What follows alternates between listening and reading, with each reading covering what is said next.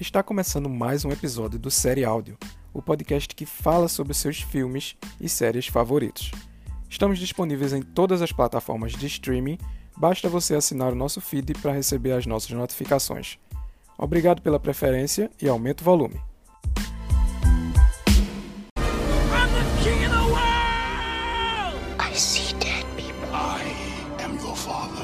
The name's Bond. James Bond.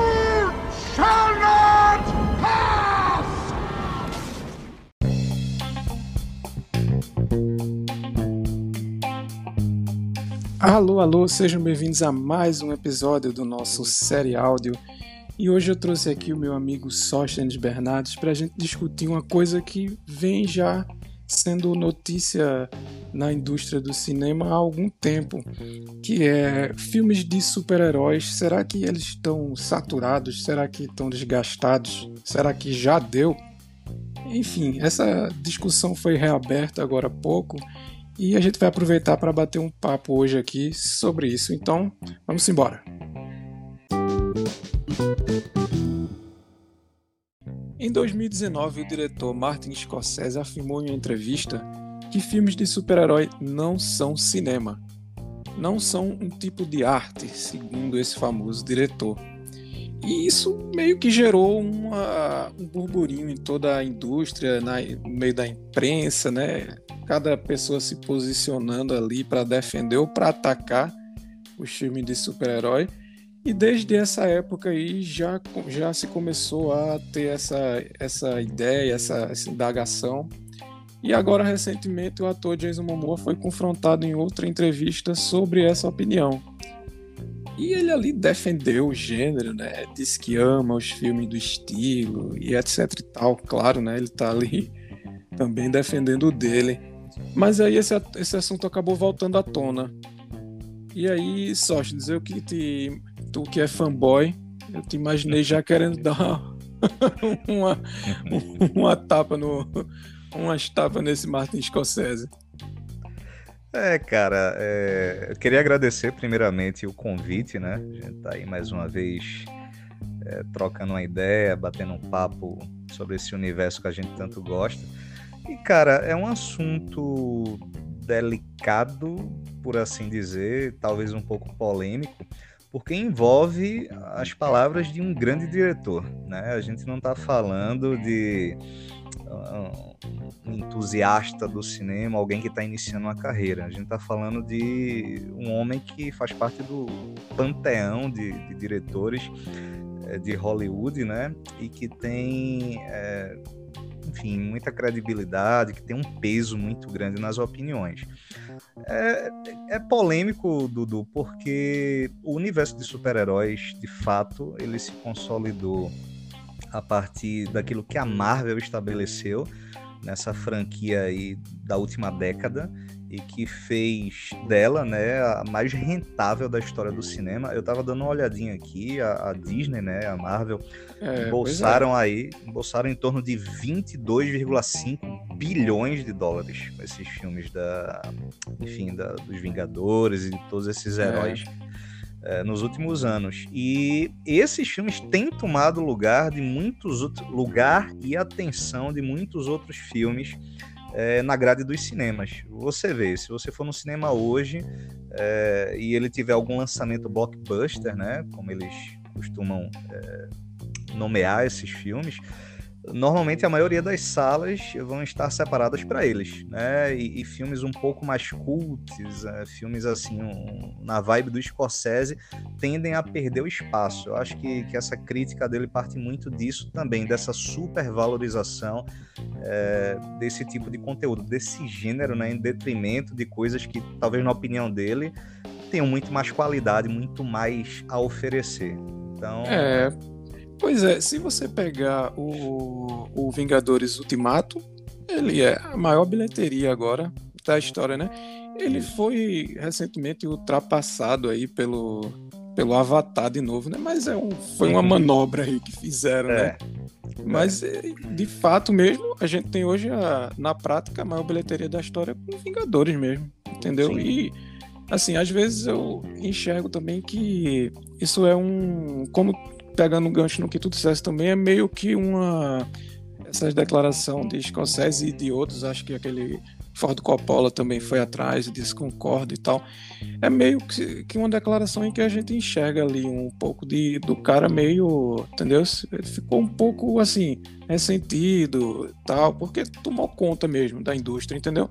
E não Sim. é o que ele faz, não é o que ele trabalha, né? Então, eu não sei se essa opinião dele também é até que ponto ela é uma opinião pessoal mesmo, de gosto, de subjetivismo, ou até que ponto ela entra nessa questão do cara tá meio chateado, entendeu? Ressentido, o cara pensando, pô, transformar o cinema no que eu não sei fazer, entendeu? Então por isso eu vou criticar. Pois é, e, e, se você vê a própria academia, né, o Oscar, as premiações, as grandes premiações, deram uma abertura muito grande também ao gênero.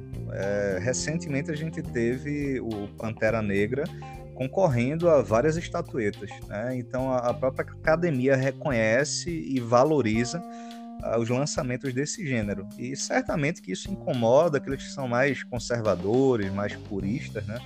A exemplo do Scorsese. Mas do mesmo jeito que houve crítica por parte dele, a gente também teve outros grandes nomes aí que se posicionaram favoráveis, né? Enfim, a gente sabe também que há um interesse comercial muito grande por trás disso. Sim, sim. Agora, uma coisa que eu queria ressaltar é o seguinte: é... super-herói não é um gênero. Né? A gente até trata aqui para tentar para deixar a coisa mais didática. Uhum. Mas super-herói, cara, é tipo uma temática, um é um fator inserido em um filme ou uma é, série. Um entendeu? subgênero, é. É, a gente, para tirar essa prova, a gente basta fazer uma comparação básica entre dois filmes de super-herói. Como, por exemplo, se a gente pega um filme como Deadpool, Deadpool é um filme de super-herói, não é? Sim. Mas ele é totalmente carregado na comédia, um filme ácido, totalmente irônico, entendeu? É uma uhum. coisa, tipo, ele tem o estilo dele. Mas se a gente pegar, por exemplo, Logan, Logan também é um filme de super-herói. Mas Logan é totalmente drama, é Sim. dark, até a fotografia do filme é totalmente dark, é um negócio puxado pro drama. Exato. Aquela violência, aquele negócio, algumas cenas até brutais, entendeu? E continua sendo um filme de super-herói. Né? Então, assim, o que eu acho é, é o seguinte: eu acho que o, essa temática, ou o fator super-herói, como, como a gente queira chamar, não está saturado, sabe? O que eu acho, e que talvez nunca chegue a estar saturado. O que eu acho é que o que realmente não cabe mais, que a turma não está mais engolindo, é aquela antiga forma de um cara que descobre que é um herói, fica poderoso, salva o mundo e beija a mocinha, entendeu? Sim, sim. Se você vê a, a evolução, é porque a gente, a gente trata o, o, o cinema de super-heróis a partir do grande lançamento do Divisor de Águas, que foi o primeiro Homem de Ferro. Eu acho que lá nos idos de 2008. Mas é, na verdade, dele, antes disso já vinha o, já, o Homem-Aranha. Né? X-Men, já tinha alguns é, filmes do Hulk também. No começo dos anos 2000 foi essa grande virada, né? Exato, mas exatamente. Mas uh, o fato é que a Marvel foi quem consolidou esse, esse perfil de, de, de filmes né, e de, de, lançamentos através do primeiro Homem de Ferro e depois fez todo esse planejamento para que nos últimos 10 anos né, a gente visse a coisa ganhar um corpo cujo desfecho seria o grande filme né, do Vingadores Ultimato, mas você vê que antes disso houve um hiato muito grande. Na verdade, a gente tinha pouquíssimos lançamentos, né? Pouquíssimos filmes, pouquíssimos é, é, até animações, desenhos que remetessem aos heróis e que tivessem assim o sucesso, alguma parcela de atratividade comparado aos filmes que a gente tem hoje, era muito menor, muito menor. Você vê o, a era de ouro dos quadrinhos, a era de prata, são dos idos dos anos 70, 80, só a partir de fato dos anos 2000 é que a coisa bombou com os filmes, né? Bombou no cinema. E você vê, eu tava, eu tava dando uma olhada aqui no, no planejamento futuro da Marvel. Cara, é um negócio impressionante a quantidade de, de filmes que já estão no cronograma né? De é, séries. Filmes gente, e séries, né? muita coisa, muita coisa. Então você as vê fases, que a Marvel. né? Como se chama? Tem as fases, um, dois, Exato. três, quatro. Já, eles acho que estão na três ou estão na quatro, né? Mas já Eu tem acho a É a quarta, né? Eu acho Tá que foi inaugurada quarta, a né? quarta agora, exato. É, mas já tem a quinta, a sexta Não. planejada. É um negócio É um negócio inacreditável e talvez tenha sido o que faltou a DC, né? Um- um grande Não, nem se cérebro compara. por Não, é, se compara. é, se a compara DC de tá jeito muito nenhum. longe disso, mas você tem um grande cérebro por trás de tudo isso que foi o Kevin Feige e a gente ao ler os títulos de todos os lançamentos que vão vir aí pela frente, é, a gente chega à conclusão de que a Marvel acredita que a próxima década ainda vai ser dos super-heróis. Né? Você vê que eles têm absorvido também muitos conteúdos atuais. Os filmes é, Sim, são sim. mais sérios. é, você tem visto política, você tem visto algumas coisas relativas à representatividade. Né? O próprio Pantera Negra inaugurou uma discussão muito legal a respeito da representatividade negra.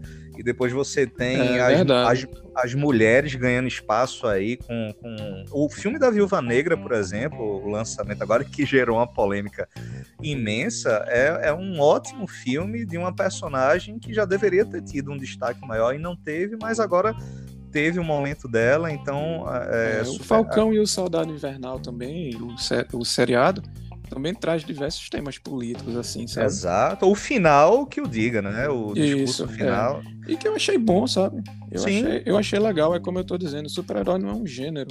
Você encaixe ele em coisas que sejam agradáveis de assistir, que todo mundo vai gostar. Exato, e as Entendeu? pessoas entenderam isso. As pessoas compraram essa ideia, né? A gente tem visto. Eu lembro que quando eu fui para Vingadores Ultimato, cara, eu vi muitas pessoas assim de, de uma geração que não é a nossa. Pessoas muito mais, mais velhas, mais maduras, que talvez por influência Sim. dos próprios filhos começaram a assistir, curtiram e estavam lá. É, mas pegando o gancho nisso que tu dissesse agora, e sobre a Marvel, por exemplo, tá com mais de uma década já planejado, é, o que eu enxergo é o seguinte, eu acho que realmente vai ter um mercado por um grande tempo, porque se você notar, a geração que cresceu, uma geração depois da nossa também, a galera, a galera dos 40, eles já curtiam quadrinhos e etc e tal, mas a nossa geração dos 30, a gente foi a geração que pegou no cinema esse Isso. boom.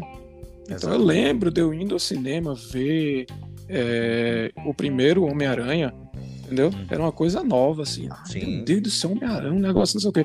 Tipo, e a gente ali, adolescente, querendo ver, e a gente, a gente foi inserido ali, entendeu? Sim. É uma coisa que a gente não vai parar de ver agora, entendeu? Então eu vejo que, assim, eles têm como uma garantia que a nossa geração vai continuar assistindo. Porque tem Sem algumas dúvida. coisas que eu também não tô achando tão legais, não. Mas eu não vou parar de assistir, então eu não vou dizer, não, aí morgou, saturou o gênero. Entendeu? Eu acho Pois que é. eles têm essa, essa carta na manga para continuar realmente com, produzindo e lucrando muito.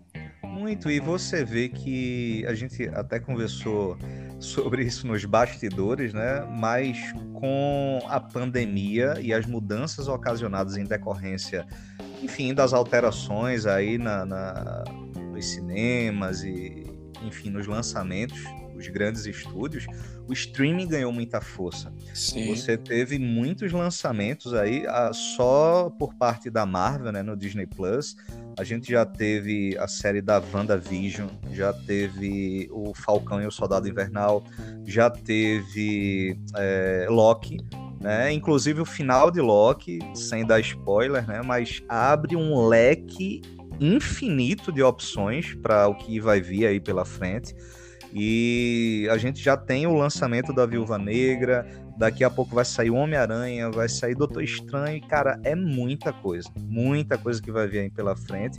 Então, tanto em termos de lançamento nos cinemas, quanto também exclusivamente nos streamings, com as séries, né? Então, é, é um futuro promissor aí para esse universo dos super-heróis, eu tenho certeza que está muito longe de desidratar. Exato.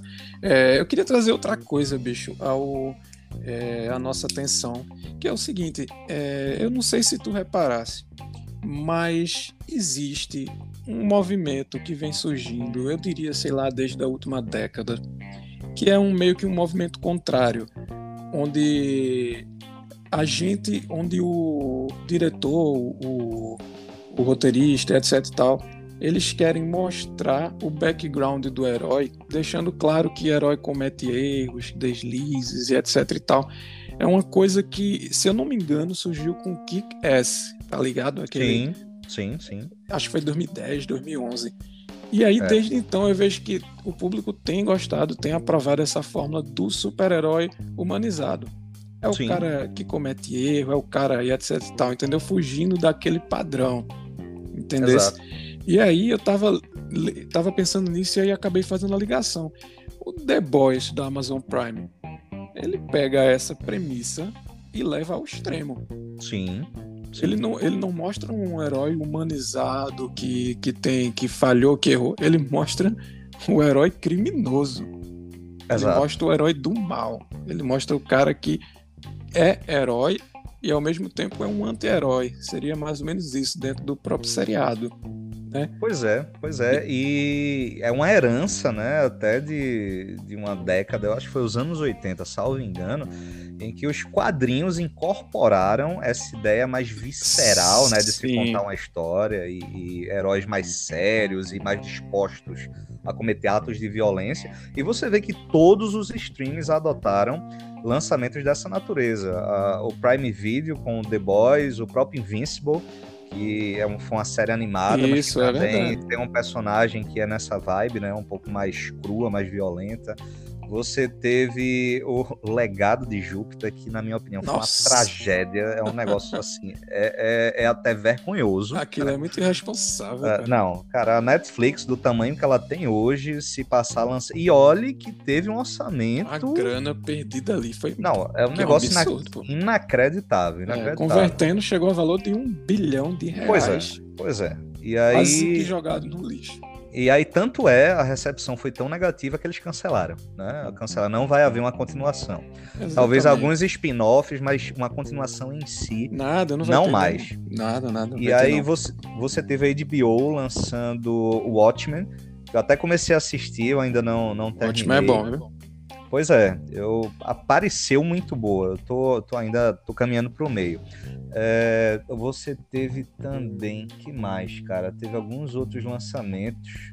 É, agora é, vê só, tu há de concordar que a gente tem que dar um pouco de razão ao Martin Scorsese nesse ponto, né? Porque realmente o público ele gosta de ver o contrário. Então talvez esteja começando realmente a ter uma saturação assim dos heróis quando você quer ver o contrário. Você quer ver, ah, velho, eu quero ver esse cara herói, mas eu quero ver o herói que tá batendo em todo mundo ilegalmente, tá cometendo crime e fazendo assassinato, etc e tal. Entendeu? É. Eu acho que nesse ponto o Scorsese ele ganha um, um pontinho ali na, na sinceridade dele. É, os estúdios eh, talvez tenham percebido, né, que não é porque é, essa franquia que se, se estabeleceu no cinema fez sucesso, ela não precise passar por algumas modificações, algumas atualizações.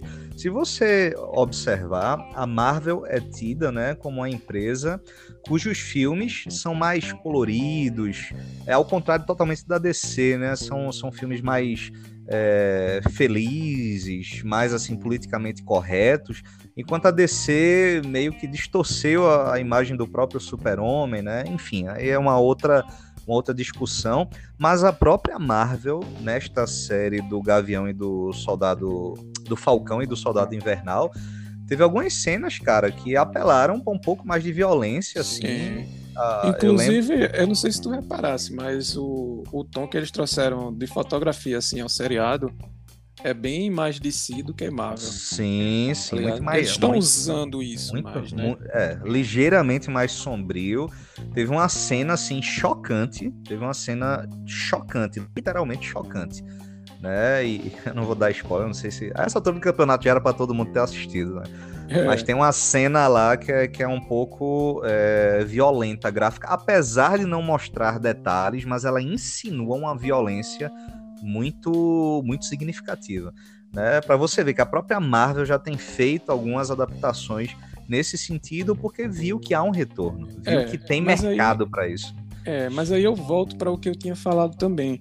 Talvez seja uma coisa geralmente da, da geração. A gente começou vendo esses filmes e a gente continua vendo esses filmes. Eles precisam acompanhar o que a geração está se tornando, entendeu? Quando eu assisti ali com, sei lá, 14 anos, Homem-Aranha, eu tava muito querendo ver aquilo ali, um negócio feliz, etc. Tal. Mas a gente já tá nos 30 e tanto, entendeu? Assim, você já quer ver um negócio mais denso, né? Então, assim, se eles continuarem apostando numa coisa mais infantilizada, eles realmente estão arriscando perder os fãs que eles fizeram no caminho, né? Pois é.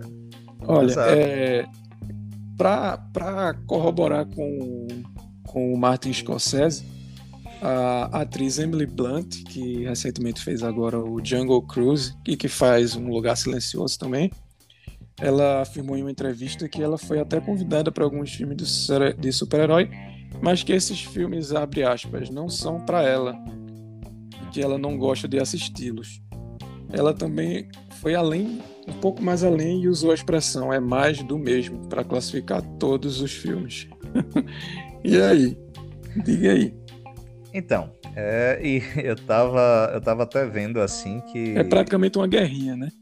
Pois é. Pois quem é. faz o filme defende, quem não faz.